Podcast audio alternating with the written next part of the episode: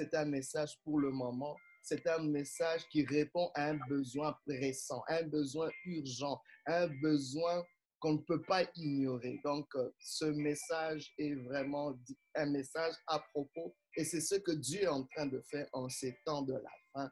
Il est en train de restaurer les familles parce qu'on l'a déjà défini que la famille est la base par laquelle Dieu bâtit la société, la famille est la base par laquelle Dieu veut se reproduire et la base par laquelle Dieu veut aussi être représenté. De vouloir représenter ses valeurs, de représenter ses caractéristiques, son caractère. Alors, on a déjà pas mal entamé ce message. Donc, la dernière fois, on a parlé de Jésus-Christ, le dernier Adam, qui vient comme un remède, comme une solution, comme un modèle par excellence, une possibilité pour rebâtir cette crise identitaire et qui a été établie déjà avec la première famille, celle d'Adam, une famille qui était supposée refléter les caractéristiques de Dieu à travers l'homme, à travers la femme de façon différente, mais complémentaire. Mais on voit cette crise identitaire, alléluia, où Dieu doit rebâtir, Dieu doit restaurer l'esprit du Père, Dieu doit restaurer l'esprit d'origine, l'esprit de Dieu qui permet de soutenir, qui permet aussi de préserver l'image de Dieu. Bien-aimé, c'est la clé, c'est la clé. Vous savez, quand on a une crise dans nos familles, bien-aimé, parfois, au lieu de pointer le doigt, parfois, au lieu de dire qui est responsable, oh, c'est important, bien-aimé, de dire où est l'image de Dieu. Car la Bible nous montre que quand il y avait cette crise dans le jardin d'Éden, la question que Dieu posait, c'était « Adam, où es-tu » Dieu va chercher son image. Dieu est en train de dire « Je ne vois pas le reflet de mon image. Où est mon image? Où est ma ressemblance ?» Donc, au lieu de blâmer qui que ce soit, bien aimé, nous devons répondre à cette question « Où est l'image de Dieu? Où sont les valeurs de Dieu? Où sont les caractéristiques de Dieu? Où est la représentation de Dieu? Est-ce que Dieu est reproduit quelque part? Est-ce qu'on peut voir Dieu quelque part? Est-ce qu'on peut reconnaître Dieu quelque part? Donc, ça doit être ça notre préoccupation. Ça doit être ça notre questionnement, bien-aimé. Donc, quand il y a une crise, cherchons l'image de Dieu, cherchons la représentation de Dieu, parce que c'est une clé. Ce que Dieu est une clé. Alors, on voit Jésus qui se révèle comme un modèle, mais ce qui est merveilleux, c'est que Jésus vient introduire cette restauration qui est le retour à l'état initial, comme on l'a dit à l'enseignement, au dernier enseignement, on voit Jésus ramener les choses à l'état initial.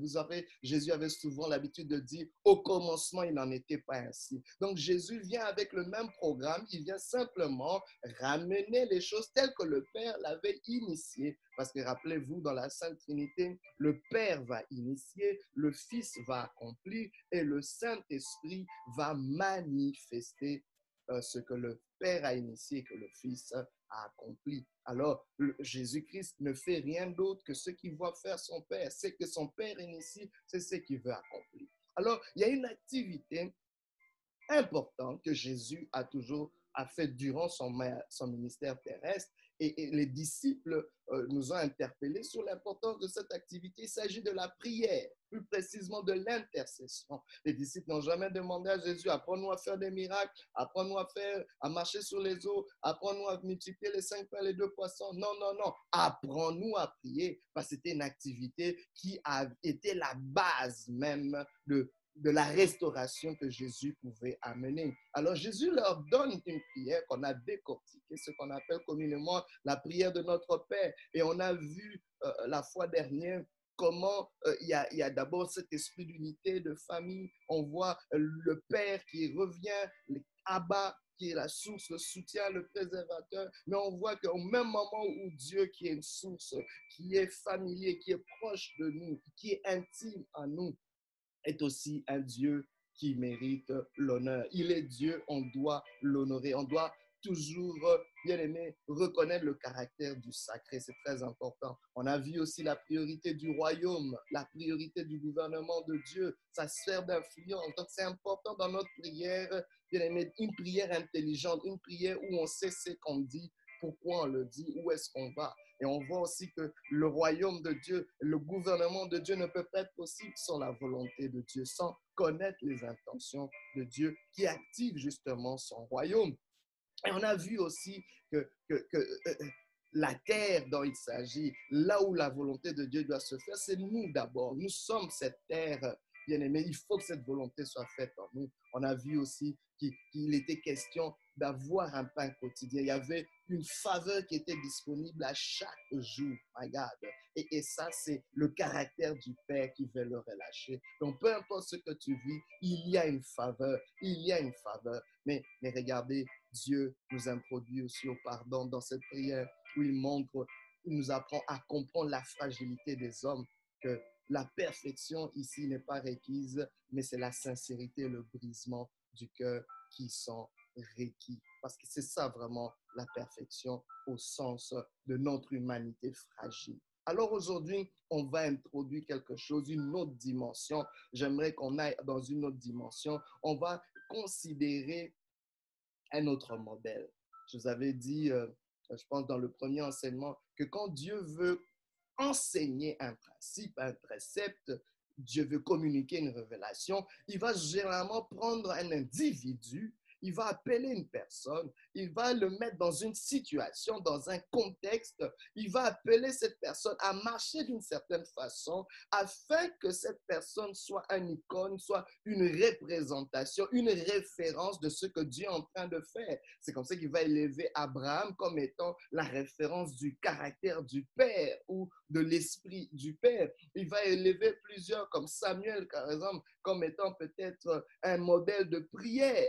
Et ainsi de suite. Alors, il y a plusieurs modèles. Alors, j'aimerais qu'on puisse voir ces modèles de famille. On a vu le modèle d'Adam, on a vu les modèles du dernier Adam qui est Jésus-Christ. On fait une portion juste pour épingler cette prière qui est importante pour activer la restauration des familles. Mais aujourd'hui, j'aimerais qu'on puisse parler du modèle de Noé.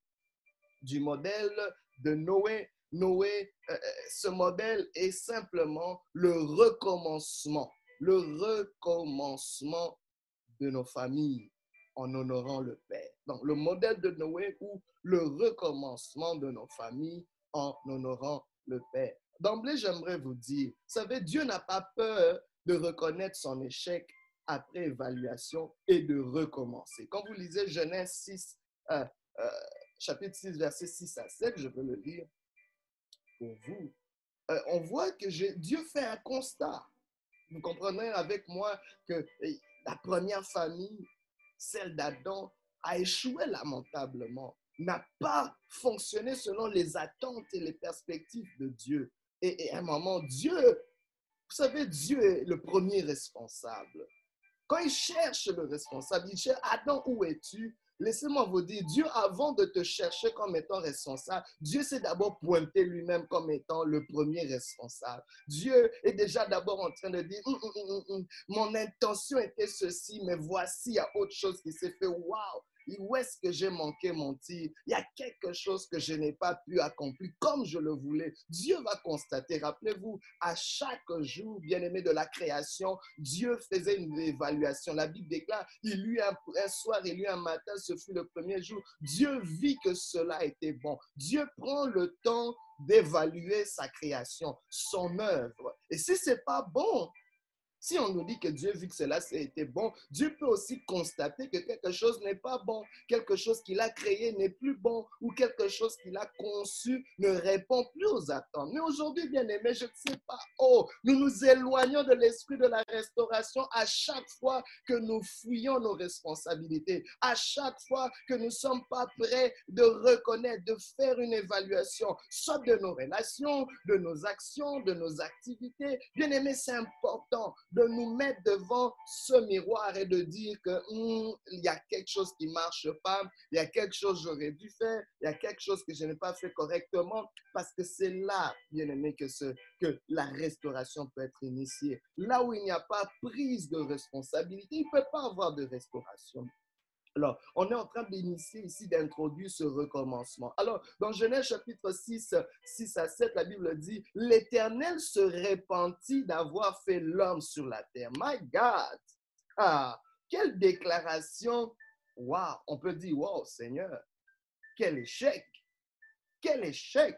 Cet homme qui était censé être ton chef-d'œuvre, cet homme que tu as créé en dernier parce que tu réserves le meilleur pour la fin, cet homme que tu as créé à ton image, cet homme dont la création ne pouvait pas distinguer entre Dieu et Adam parce qu'il portait le kabod de Dieu, la présence pesante de Dieu. My God! Oh, cet homme qui... Oh my God, que les anges n'ont pas compris pourquoi Dieu a tant d'attention.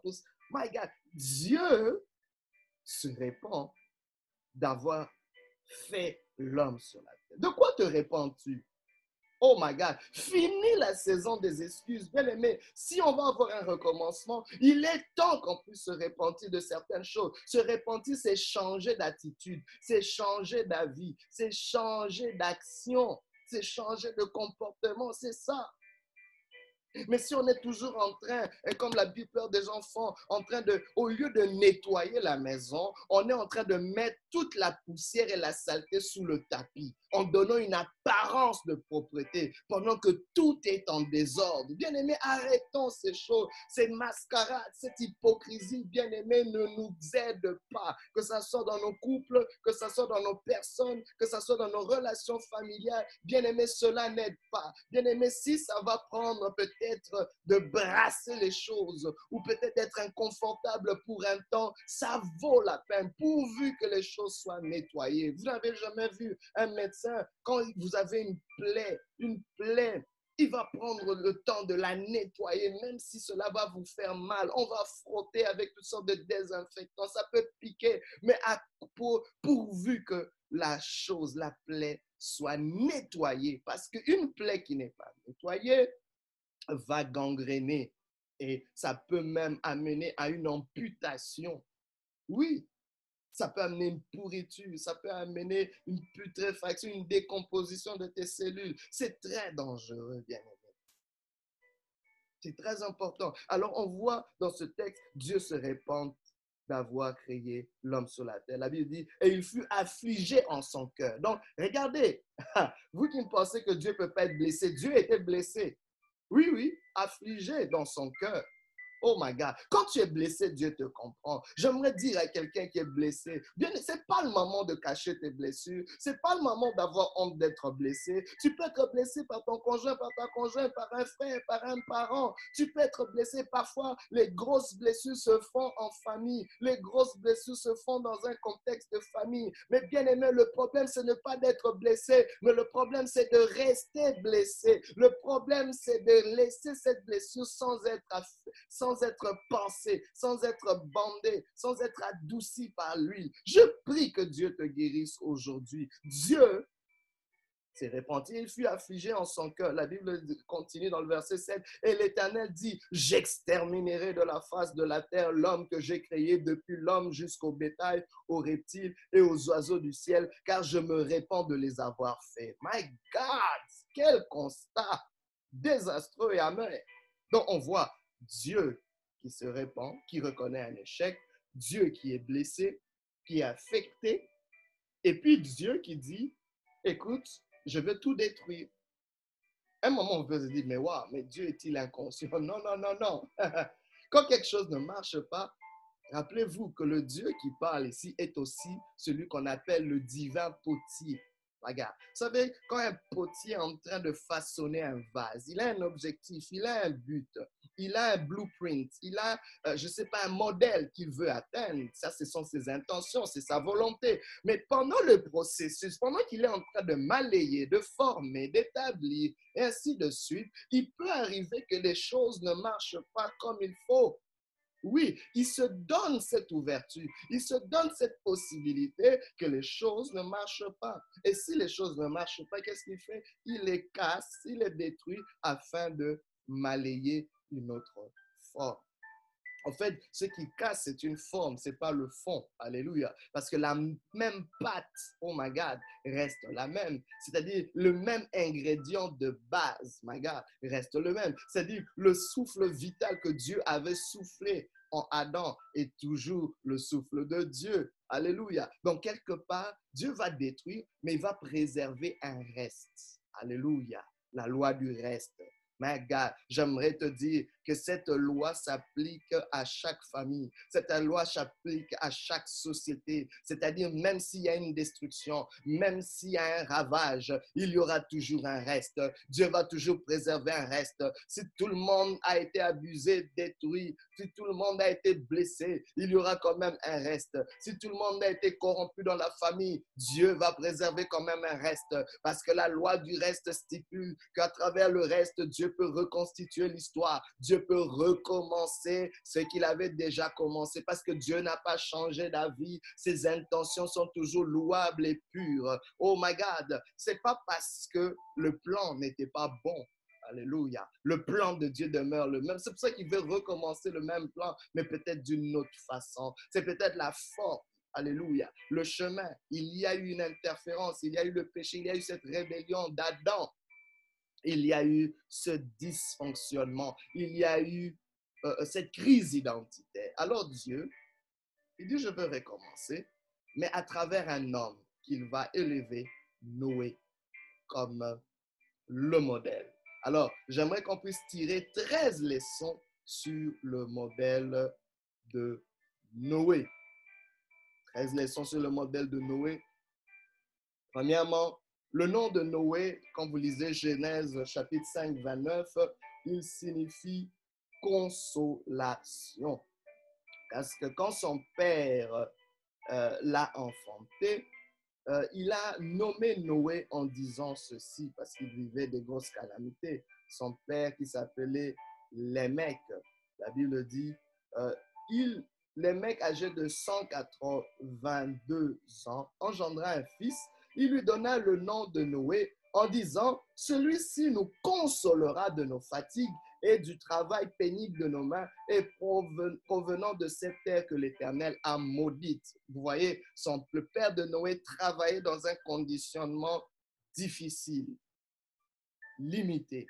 La terre avait été maudite. L'homme n'avait pas été maudit, mais la terre sur laquelle l'homme devait marcher, la terre qui devait donner subsistance à l'homme, qui devait assister l'homme, l'environnement de l'homme était maudit. Que fais-tu quand ton environnement est maudit?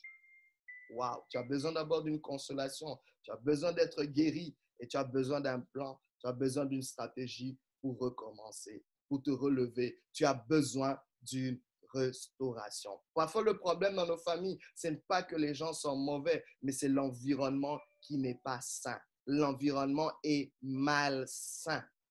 Et c'est ce qui arrive. Parfois, dans nos familles, il y a une contamination. Ce n'est pas parce qu'il y a une contamination qu'on va rejeter tous les membres de la famille. Non. Regardez, quand on lave un bébé, l'eau du bain devient sale. Ce n'est pas pour autant qu'on va jeter l'eau du bain et jeter le bébé en même temps parce que l'eau du bain est sale. Faisons nuance. Faisons la part des choses. Vous comprenez? Le bébé, on va le récupérer, mais l'eau doit être restaurée. L'environnement doit être restauré. Alors, le nom de Noé signifie consolation. C'est la première leçon que nous tirons. Il fallait qu'il y ait une consolation. Je vous rappelle que Dieu était affligé. Vous comprenez? Dieu, dans son affliction, a trouvé un homme pour le consoler. Alléluia. Dieu, dans son affliction, a trouvé un homme pour recommencer quelque chose. Parfois, Dieu cherche juste un homme. Vous savez, dans ces affaires de famille et même des mariages, j'ai compris, parfois les gens se plaignent. Ils disent, oh, je suis la seule personne. Oh, si peut-être mon conjoint pouvait embarquer aussi, pouvait comprendre les choses comme moi, ce serait l'idéal.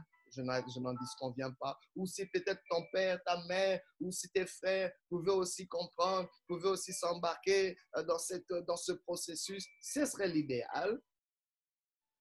Mais qu'à cela ne tienne. Dieu peut quand même amener une restauration juste avec une personne. Regardez, Dieu, quand je lis de la Genèse Apocalypse, il y a toujours un appel, il y a toujours une quête de Dieu. Dieu cherche un homme. Dieu cherche un homme ou une femme. Dieu cherche un, le pouvoir de un. Il y a un pouvoir dans le nombre un. Alléluia. Le monde a commencé par un seul homme. Dieu aurait pu créer 2, 3, 1000. Pourquoi il a fait juste un? Il a dit non, en un, je peux cacher le reste. En un, je peux, oh my God, j'ai juste besoin d'un. Alléluia, le pouvoir de l'unité, le pouvoir de la cohésion, le pouvoir de l'adhérence, le pouvoir de la vision.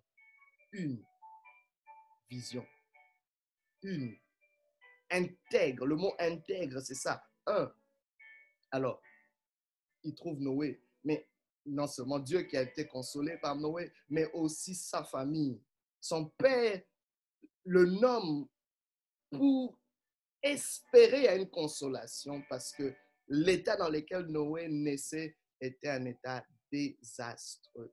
Le péché était arrivé à son comble, les gens faisaient du n'importe quoi et comprenaient aussi que la race humaine était infiltrée. Il y avait eu mélange, c'est-à-dire des fils de Dieu, c'est-à-dire il y avait des anges déchus qui se sont unis avec des femmes terrestres et ont produit ce qu'on appelle des géants d'antan. Et ces géants étaient dotés d'une telle méchanceté que Dieu était comme « wow ». Donc, il y avait une corruption du genre humain, il y avait une corruption de l'espèce humaine et Dieu ne pouvait pas continuer son programme comme ça parce que le Messie ne pouvait pas venir dans cette atmosphère de mélange, de corruption. Donc, il y avait une semence de l'ennemi qui était là. Dieu, ça prenait qu'il y ait cette intégrité, cette pureté humaine pour que Dieu accomplisse ses desseins. Donc, Dieu dit, je veux détruire tout ça. Alors, Noé vient comme une consolation, non seulement pour Dieu, mais pour sa famille, pour son contemporain, pour ses contemporains, pour l'humanité. Donc, j'aimerais t'annoncer que Dieu veut faire de toi une consolation pour ta famille, que Dieu, oh my God, je vois quelqu'un que Dieu est en train de suer tes larmes. Mais j'aimerais te dire, ta guérison ne va pas prendre beaucoup de temps. Dieu va te guérir très rapidement. Pourquoi? Parce qu'à travers toi, il veut guérir plusieurs. Donc, ne te questionne pas pourquoi ça ne va pas prendre beaucoup de temps. Pourquoi une si grosse douleur va guérir rapidement? C'est parce que Dieu veut t'utiliser pour être une consolation pour plusieurs. Reçois cela dans le nom de Jésus. La deuxième leçon que nous tirons, c'est que c'est la notion du temps. La notion du temps. Parce que la Bible nous dit, dans Genèse chapitre 5, verset 32, que Noé était âgé de 500 ans. Waouh! 500 ans quand Dieu l'appela. Waouh! 500 ans. Waouh! La notion du temps, vous allez me dire, waouh, 500 ans, il n'y a personne qui vit 500 ans. Mais simplement pour vous dire que Dieu va chercher quelqu'un qui était rodé, quelqu'un qui avait eu à maturer dans le temps. Alléluia! Parce que 500 ans dont on parle ici, c'est 500 ans de marche avec Dieu. Parce que Noé était un homme intègre. C'est quelqu'un qui a eu l'expérience à marcher avec Dieu. Quelqu'un qui s'est distingué de sa génération corrompue. Oh my God, j'aimerais dire à quelqu'un, ça prend peut-être du temps. Oh, mais laisse-moi te dire que ça paye de rester intègre avec le temps, même si ça prend longtemps. Bien-aimé, ne te fatigue pas. Ou ne sois pas influencé peut-être par le reste de la famille ou par des gens qui vont te dire « Mais à quoi bon te garder pur? À quoi bon rester dans l'intégrité? À quoi bon servir Dieu? » Regarde, ça prend du temps, ta situation ne change pas. Oh my God! Laissez-moi vous dire, Dieu émet des temps et des circonstances. La notion du temps est quelque chose de très important dans la restauration. Si Dieu doit recommencer quelque chose, Dieu va considérer le temps. Il y a des choses que Dieu ne peut pas faire avant le temps. Il y a des choses que Dieu ne peut pas faire après le temps. Il y a un temps marqué pour toutes choses. Alors, c'est très important pour nous de comprendre cela. La troisième leçon qu'on aimerait épingler ici, c'est le fait que Noé a trouvé grâce aux yeux de l'Éternel. Dans Genèse chapitre 6, verset 8, on nous dit que Noé trouva grâce aux yeux de l'Éternel. J'aimerais te dire ici qu'il doit avoir une restauration, un recommencement, parce qu'on parle de recommencer. Dieu est en train de recommencer. Ça va prendre la grâce. Ce n'était pas à cause de la force de Noé. Ça ne va pas recommencer parce que Noé était excellent. Ça ne va pas recommencer forcément parce que Noé était un homme parfait. Non, ça recommence d'abord parce que Dieu fait grâce à Noé, parce que tu trouves grâce aux yeux de Dieu. Oh, je prie que tu puisses trouver grâce aux yeux de Dieu. Oh, il y a une chose, si tu peux faire une prière, si tu peux faire une requête, tu peux dire à Dieu, Seigneur, fais-moi trouver grâce à tes yeux. Fais-moi trouver grâce à tes yeux. La grâce, c'est cette faveur imméritée. La grâce, c'est le plus de Dieu sur tes efforts. La grâce, c'est cette cerise sur ton gâteau. La grâce de Dieu, c'est ce qui fait la différence. My God. Vous savez, deux personnes peuvent être communes. Deux personnes peuvent être égales. My God. Mais ce qui va les distinguer, c'est la grâce. Toi et moi, on peut avoir la même force, les mêmes capacités, les mêmes compétences.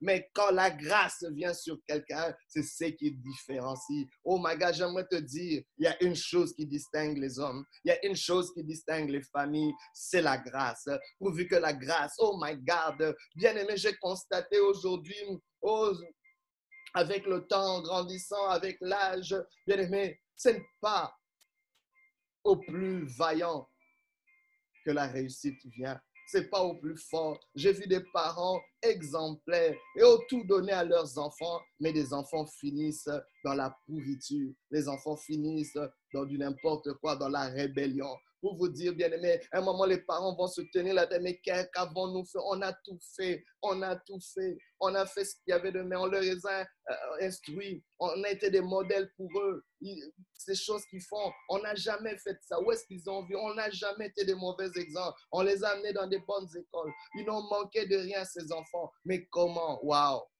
C'est là que je me dis, Seigneur, est-ce injuste?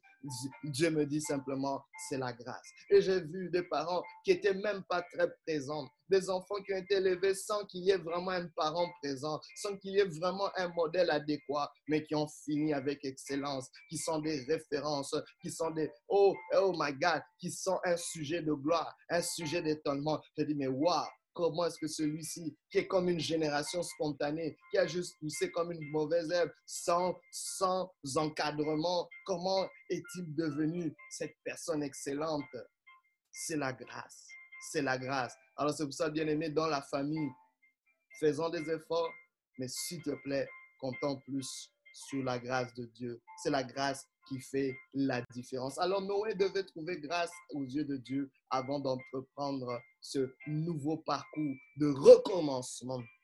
Alors, la quatrième leçon qu'on peut tirer aussi, c'est la vie marquée, la vie de Noé, une vie marquée par l'attachement à Dieu. Quand vous lisez Genèse chapitre 6, 8 à 12, on voit plusieurs caractéristiques que la Bible épingle sur Noé qui vaut la peine d'être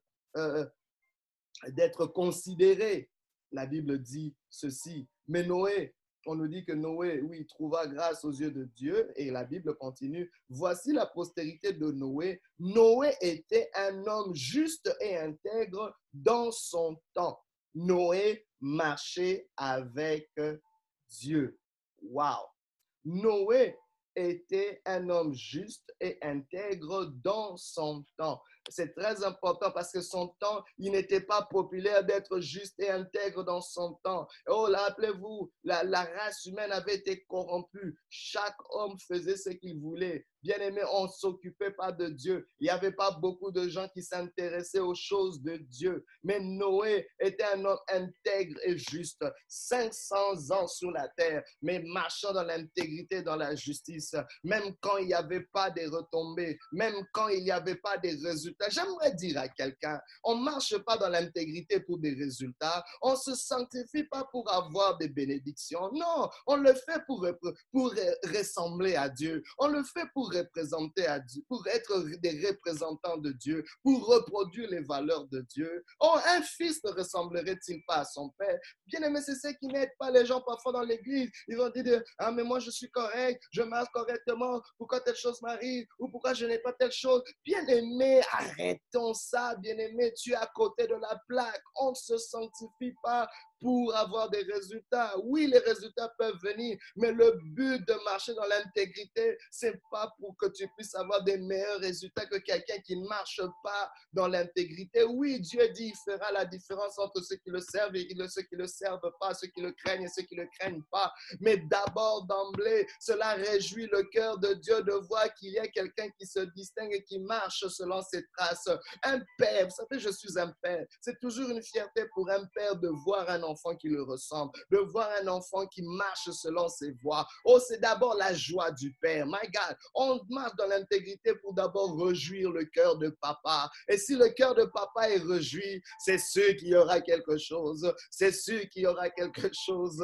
My God, parce que le père a toujours cet élan de bénir et de faire du bien. Alors donc, on voit cette vie marquée par l'attachement à Dieu que Noé avait. Alors, s'il va avoir un recommencement, ça va prendre une vie marquée par cet attachement, cette piété. Laissez-moi vous dire, la Bible déclare que tous ceux qui veulent marcher, vivre en piété, dans la piété, seront persécutés. Il y aura des combats, il y aura des attaques. Ce ne sera pas toujours évident, mais nous devons continuer parce qu'on veut lui ressembler. On veut lui ressembler, que notre désir, que notre but soit de lui ressembler absolument, soit de lui ressembler absolument. Au nom de Jésus, alléluia. Bien-aimés, la cinquième leçon qu'on peut tirer ici, c'est l'obéissance à Dieu que Noé avait pour construire l'arche. Dans Genèse chapitre 6, 14, vous voyez, Dieu d'abord a comme ce prérequis. Il cherche un homme. Dieu qui est affligé cherche d'abord un homme, alléluia, qui l'amène dans le monde, un homme qui va être un sujet de consolation pour lui et pour sa génération. Mais c'est un homme pendant 500 ans qui se distingue en marchant selon les voies de Dieu. Un homme qui trouve grâce aux yeux de Dieu. Mais cela n'a... Dieu, pendant que Dieu l'appelle, Dieu l'interpelle, Dieu le choisit. Il lui donne une mission simple. Il lui dit, écoute, j'aimerais que tu puisses construire une arche. Et toi et ta famille, et j'amènerai tous les animaux, un échantillon d'animaux sur chaque animal qui existe. Et vous entrerez et vous serez sécurisés parce que je vais amener un déluge qui va détruire toute la terre. Comprenez que ce n'est pas évident. Nous qui lisons ce texte, on peut dire, ah bon, ok, il va construire quelque chose. Est-ce que vous savez que ça a pris 120 ans pour construire cette arche? 120 ans. Noé avait déjà 500 ans. Ça lui a pris 120 ans. Donc, ça lui a pris pratiquement plus d'un 5e de la vie qu'il avait déjà vécue. Wow! Donc, si tu as 50 ans, ça te prend déjà 10 ans de ta vie. Donc, voyons un peu la proportion. Et ce n'était pas évident. On lui demande de construire quelque chose qu'il n'a jamais vu. Il n'a jamais vu une arche, il n'a jamais vu un bateau. Et à cette période-là, il n'y avait pas de pluie. Il n'a jamais vu la pluie. En 500 ans, Noé n'avait jamais vu la pluie. Noé ne savait pas ce qu'était la pluie. Je ne sais pas aujourd'hui si Dieu vient te confier une mission que tu n'as jamais vu faire. Parce qu'aujourd'hui, la plupart d'entre nous, on fait toujours des références, hein, mais on veut toujours copier quelque chose. Oh, je vais checker sur Google, je vais checker. Oui, mais non, il n'y a rien à checker sur Google, ça n'existe pas. C'est toi qui vas commencer. Quand tu vas le faire, Google va te mettre là-dedans. On va te mettre dans Google. Oui. Dieu te donne une telle mission. Il dit non, écoute, il n'y a personne qui l'a jamais fait, ça ne s'est jamais fait, je veux le commencer par toi.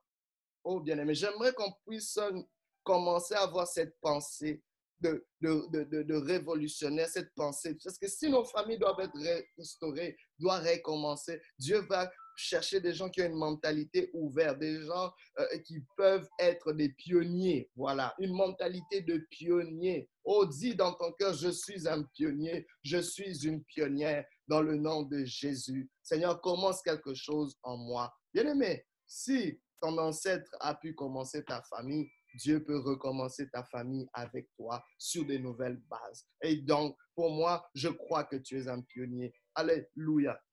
Alors, on voit Dieu confier cette mission à Noé. Il dit, voici comment regardez ce qu'il lui dit. Fais-toi une hache de bois de gopher, tu disposeras cette hache en cellules et tu l'enduiras de poids en dedans et en dehors. Dieu lui donne des instructions claires. Voici comment tu la feras. L'hache aura 300 coudées de longueur, 500 coudées de largeur et 30 coudées de... C'était grand, c'était énorme cette affaire. C'était même plus grand que le Titanic. Oui. Au jour d'aujourd'hui, cette hache était tellement immense, tellement immense. Et Noé était pratiquement le seul à le construire avec l'aide de ses fils. C'était une grosse entreprise. C'était un projet de vie. Mais regardez l'attitude de Noé. Dans Genèse chapitre 7, 14, c'est quelque chose de surprenant. Chapitre 7, verset 5, on nous dit, Noé exécuta tout ce que l'Éternel lui avait ordonné. Exécuta tout ce que l'Éternel lui avait ordonné. Il n'a pas, nulle part on nous dit Noé a questionné. Nulle part on nous dit que Noé a remis en question ce que Dieu lui avait dit. Oh bien-aimé, c'est ce qui retarde le projet de restauration, de recommencer. On ne peut pas recommencer quelque chose si tu es toujours en train de regarder en arrière, en train de dire, mais tel avait fait ceci, mais tel avait fait ceci, mais on n'avait pas fait ceci. Bien-aimé, le passé est passé, le passé est périmé. Je ne suis pas en train de dire que le passé n'est pas important. Je suis simplement en train de dire que l'avenir de ta famille est devant toi, que la vie se trouve dans l'avenir. Bien-aimé, est-ce qu'on peut gérer cet avenir? Parce qu'on n'a pas tout le temps. J'aimerais vous dire, dans la vie, on fait généralement deux activités. Soit vous êtes en train de réparer, soit vous êtes en train de préparer. Vous ne pouvez pas faire les deux toujours en même temps. Soit tu es en train de réparer les erreurs du passé, soit tu es en train de préparer l'avenir. Quel est ton choix? J'aimerais. J'avais pas vu ta main le dit. Tu dois vraiment faire un choix. Vas-tu réparer ou préparer? Parce que parfois, il y a des choses qu'on ne peut pas totalement réparer. Oui. Alors, le temps que tu investis à réparer des choses qui ne peuvent pas être réparées, tu perds du temps à des choses que tu pouvais préparer.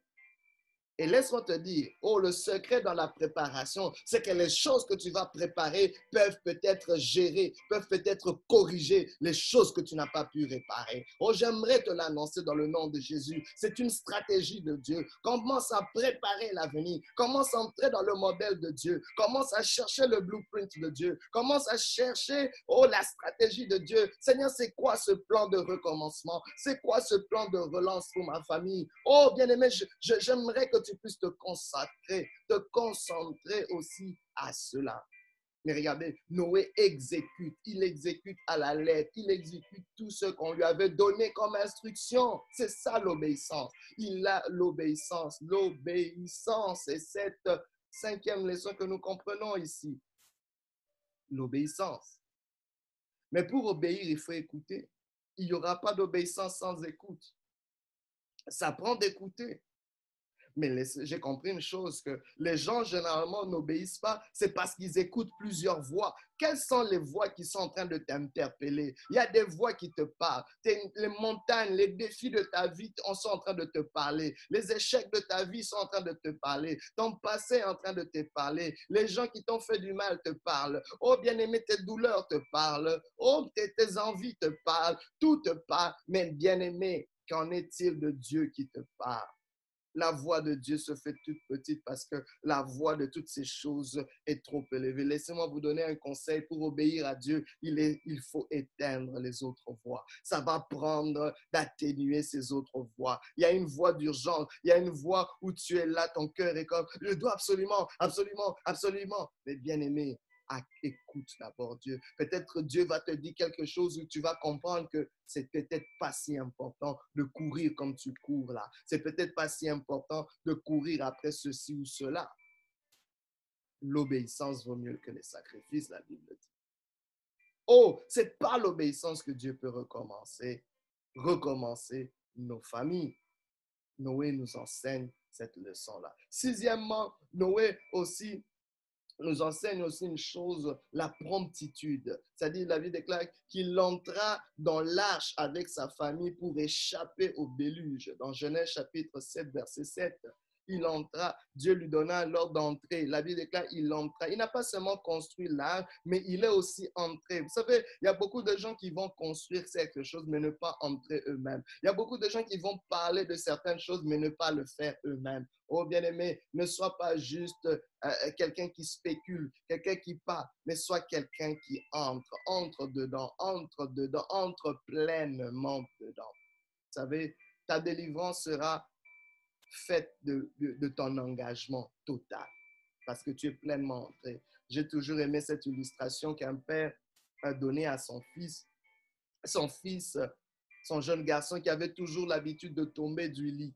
Il dit, mais papa, pourquoi je tombe toujours du lit? À chaque fois que tu viens me bercer, tout ça, tu me lis une histoire, mais après, je finis par tomber du lit. Alors le papa lui dit, mais mon fils, c'est parce que tu n'entres pas pleinement dans le lit. Tu restes dans la périphérie du lit. Ne reste pas juste aux bordures du lit. Quand je te mets dans ton lit, entre pleinement dans ton lit. Entre plus profondément dans ton lit. Possède ce lit-là. Introduis-toi. Oh bien-aimé, entre dans ce que tu... N'entre pas juste pour essayer. Vous savez, beaucoup de gens n'arrivent pas loin. Même dans nos familles, c'est parce que nous essayons au lieu de dire et qu'advienne que pourra. Cette chose-là, je veux la faire totalement. Je veux m'engager dans ce projet de Dieu. Je veux m'engager pleinement. Je ne suis pas en train d'essayer. Je ne suis pas en train d'amuser la galerie, mais je suis en train de m'engager pleinement dans cette cause avec Dieu. En fait, Dieu voulait que Noé et toute sa famille puissent entrer dans l'arche. L'arche représente cette sécurité. L'arche représentait, oh bien-aimé, ce lieu de refuge. Regarde, aujourd'hui encore, il existe un lieu de refuge pour nos familles. Il faut que nos familles soient dans l'arche. Le refuge, c'est dans l'abri du Très-Haut. Le refuge, c'est à l'ombre du Tout-Puissant. Le refuge, c'est dans la pensée de Dieu. Le refuge, c'est dans ce que Dieu est en train de bâtir. Peu importe ce que Dieu est en train de bâtir avec toi, cela va constituer un refuge pour toi et ta famille. Oh, je prie que tu puisses réaliser, reconnaître les lieux de refuge. En Israël, il y avait ce qu'on appelait des villes-refuges. Quand quelqu'un était peut-être condamné, qu'il avait commis un crime et qu'on essayait de le tuer ou que peu importe, oh bien-aimé, il était stipulé que si cette personne arrivait dans une ville-refuge, peu importe ce qui le poursuivait, ne pouvait pas l'atteindre. Peu importe ce qui le poursuivait, ne pouvait pas toucher à sa vie. Oh, le temple, par exemple, était un lieu de refuge. Toute personne qui allait tenir l'autel de Dieu était dans un lieu de refuge. Je prie que tu puisses localiser les lieux de refuge. Oh, entre dans les lieux de refuge pour toi et ta maison. Oh, pour ta vie. Cherche le lieu de refuge. Dieu est en train de donner un lieu de refuge parce que, bien aimé, vous ne savez pas c'est les jugements que Dieu est en train d'exercer. Dieu peut épargner ta famille. Dieu peut épargner ma famille. Mais ça va prendre que nous puissions identifier les lieux du refuge. Les lieux du refuge, ce n'est pas un lieu que toi, tu choisis, mais c'est un lieu que Dieu choisit. Dieu a dit, c'est dans l'arche. C'est dans l'arche que tu as construit selon mes consignes, selon les mesures, selon mes spécifications. Pas un arche que tu te construis toi-même selon toi, mais selon Dieu. Alléluia. Alors, on voit cette promptitude d'entrer dans l'arche. Il est temps, bien-aimé, pour nous d'entrer dans cette arche. Qu'est-ce que l'arche dans ta vie? Qu'est-ce que l'arche pour ta famille? C'est très important de comprendre cela. Alors, une autre leçon aussi, que nous voulons comprendre aussi de Noé. Cette 7e leçon, c'est la délivrance. La délivrance de Dieu. Vous savez, la Bible, ils ont passé 40 jours dans ce déluge et c'était énorme. La pluie est venue parce que vous savez, les contemporains de Noé étaient en train de se moquer de lui. Imaginez-vous, tu es en train de construire quelque chose d'immense. Et pendant que tu le construis, tu es en train d'avertir, de prêcher, de dire aux gens, il faut vous repentir et tout, Dieu va détruire, il y aura un déluge, il y aura la pluie. Les gens se disent, mais on n'a jamais vu la pluie c'est quoi? Et tout ça, tu es malade, tu es rendu fou et tout ça. Nous, on est en train de s'enivrer, on est en train de se réjouir, c'est la belle vie et ainsi de suite. Et le déluge arrive. Le déluge arrive. Le déluge arrive tel que Dieu l'avait annoncé. Mais maintenant, imaginez-vous, bien qu'ils sont dans l'arche, bien qu'ils sont réfugiés, bien qu'ils soient en sécurité, cela dure. Cela dure. Que fais-tu quand ça prend du temps? Oui, on a un refuge, mais est-ce qu'on va toujours rester cloîtré? Parce qu'à un moment, le refuge peut paraître comme une prison. Ils n'étaient pas libres de tout mouvement. Parfois, Dieu va te mettre dans une saison. Dieu va te conditionner dans une saison où tu n'es pas libre de tout mouvement. C'est important, bien-aimé, pour ce temps-là, mais ça ne peut pas durer toute une vie. Ça ne peut pas durer toute une vie. Il y a des moments où tu vas être confiné. Il y a des moments où Dieu, comme on a été confiné là, il y a des moments où Dieu va te mettre en quarantaine. Il y a des moments où ça va prendre cela pour restaurer ta famille, pour recommencer. Ça va prendre des temps de confinement. Ça va prendre des temps de retrait. Ça va prendre des temps de refuge. Ça va prendre des temps d'isolement. Mais ce n'est pas pour toute la vie. Parce que sinon, ça devient une prison. Sinon, ça devient une limite dans ta vie. Mais Dieu amène une délivrance. La Bible déclare dans Genèse chapitre 8, verset 1, Dieu se souvint de Noé et de tous les animaux dans l'arche.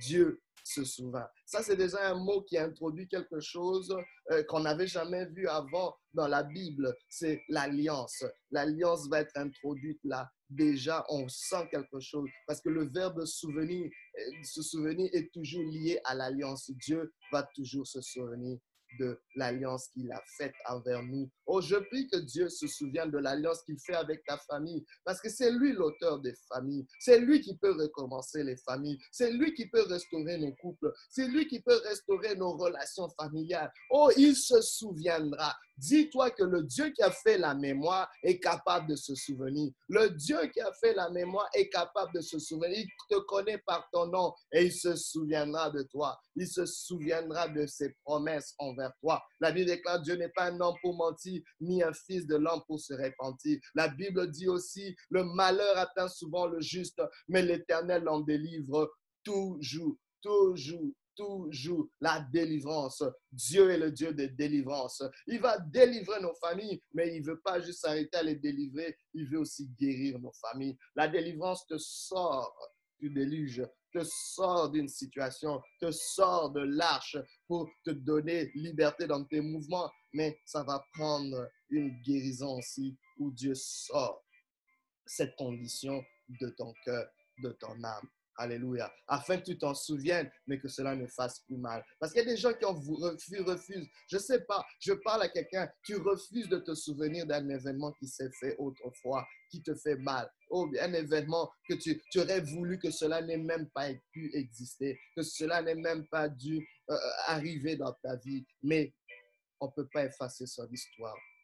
Ça fait partie de ta vie. Mais Dieu a un plan pour cet événement. Dieu veut te guérir. Et en te guérissant, bien-aimé, il va faire quelque chose dans ton souvenir. Tu t'en souviendras, mais cela ne fera plus mal. Et cela deviendra comme un témoignage. Un témoignage pour recommencer quelque chose. Ou tu pourras dire, cette chose avait pour le but de me tuer, mais Dieu a changé. A changé la trajectoire de ceux qui voulaient me tuer. Et aujourd'hui, je peux vivre. Je suis là pour témoigner de la bonté de Dieu. Et on le voit dans la 8e leçon, c'est l'attitude d'adoration. L'attitude d'adoration. Dans Genèse chapitre 8, 20, oh my God, la première des choses que Noé fait quand ils accostent sur terre, quand ils sortent de l'arche, quand ils sortent du confinement, quand ils sortent des limites, quand Dieu les a délivrés, il bâtit un autel à l'Éternel. Il bâtit un autel à l'Éternel. L'autel, c'est un lieu élevé qui est un point de contact entre le divin et l'humain, entre le monde des esprits et le monde des humains. C'est ce qui attire le spirituel sur le naturel. Oh bien-aimé, c'est un principe que Dieu avait établi. Oh, quand tu érigeras un autel, quand tu sacrifieras sur cet autel, alléluia, oh, j'entendrai, je verrai et je descendrai, je te visiterai. Oh my God, aujourd'hui,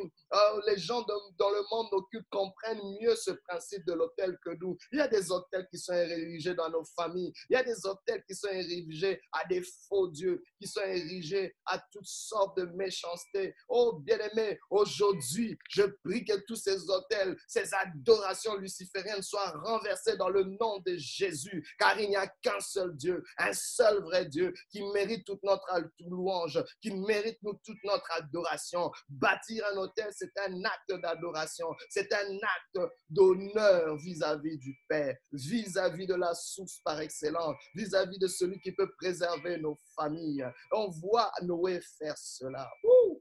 Gloire à Dieu. Et regardez la réponse de Dieu. Dieu établit une alliance. Oh my God. C'est ça la prochaine leçon que nous apprenons ici, cette 9e leçon. C'est une alliance que Dieu traite avec Noé.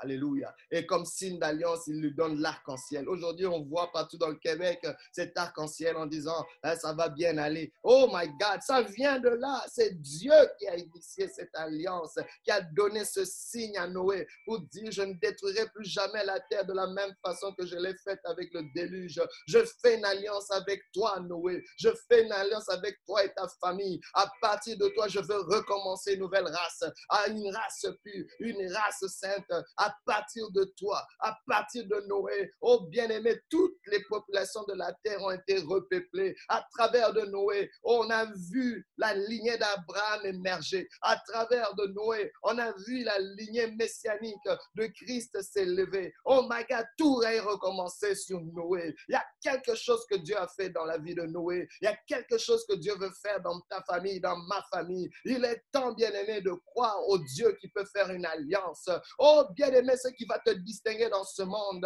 c'est le pouvoir de tes alliances, c'est la puissance de tes alliances. Sur quelle alliance t'assois-tu? As-tu une alliance? Une alliance, c'est un engagement sacré entre deux parties. Oh, lié par des promesses, lié par des échanges. Une alliance est plus fort qu'un contrat. Une alliance, bien-aimé, peut déterminer ta vie. Oh, bien-aimé, l'alliance peut déterminer la vie ou la mort de quelqu'un. C'est très important. Dieu est un Dieu d'alliance. Oh, Dieu ne va pas venir dans ta vie parce que tu es beau, parce que tu es belle ou parce que tu chantes bien ou que tu pries beaucoup. Non, non, non, non, non. Dieu viendra parce qu'il a une alliance. Oh, bien-aimé, il est temps aujourd'hui de commencer à gérer. Il faut que nos familles soient dans des alliances. J'aimerais vous dire, ce qui détruit nos familles, c'est toutes sortes d'alliances qui ont été contractées avant nous. Toutes sortes d'alliances qui ont été contractées de façon bizarre avec des faux dieux. Mais aujourd'hui, Dieu veut que tu fasses une alliance. Il cherche un homme. Il te cherche. Pour recommencer, Dieu veut que quelqu'un se dise, Seigneur, je veux faire alliance avec toi et à partir de moi, quelque chose de nouveau peut repartir,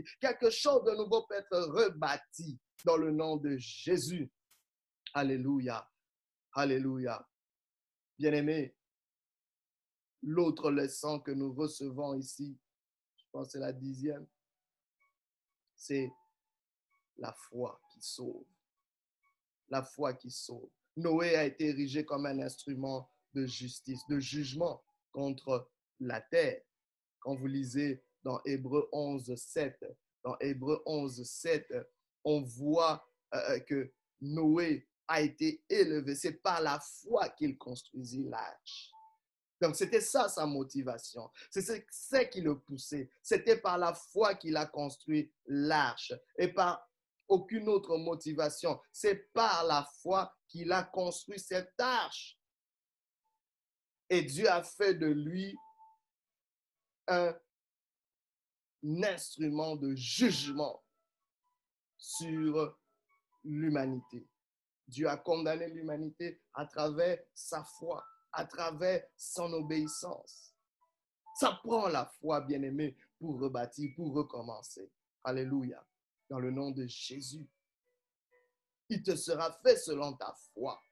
Oh, ne regarde pas les difficultés, ne regarde pas, oh my God, ma famille est dans un tel décon. Non, bien-aimé, crois. La foi voit les possibilités de Dieu. La foi ne regarde pas tout ce qui est détruit, mais la foi voit les possibilités de Dieu. Si Dieu a dit que c'est possible, ça va s'accomplir. Ça va s'accomplir certainement dans le nom de Jésus.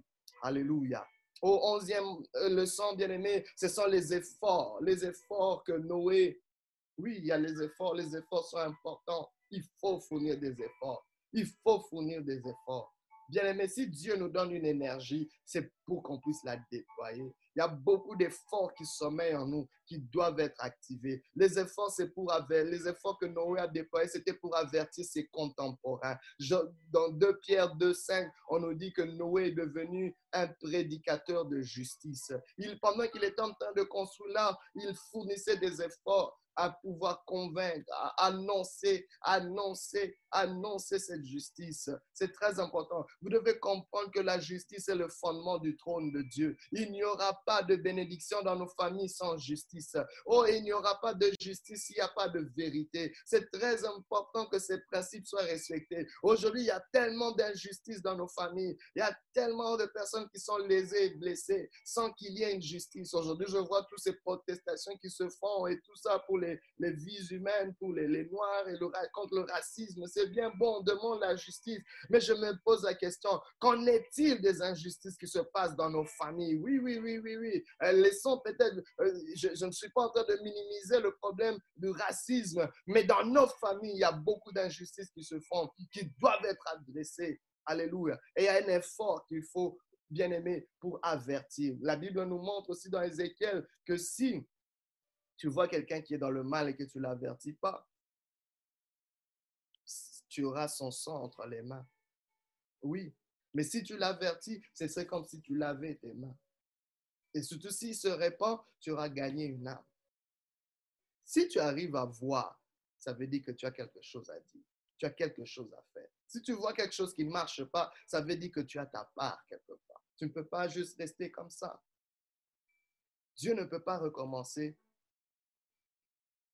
rebâtir nos familles si nous sommes muets devant les injustices qui se font. 12e leçon, il y a eu une faiblesse que Noé a manifestée. Dans Genèse chapitre 9, 27, quand Noé a commencé à cultiver la terre, il a cultivé le vin, la vigne, il a pris du vin et il s'en est enivré. Et quand il s'en est enivré, il s'est dénudé, il était ivre, il s'est découvert, sa nudité était exposée. Noé était tout nu, Noé était sans contrôle.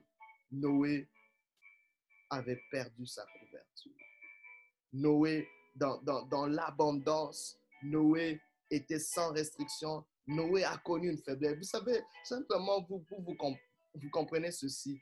Dieu peut recommencer nos vies, Dieu peut restaurer nos familles malgré les faiblesses que nous avons.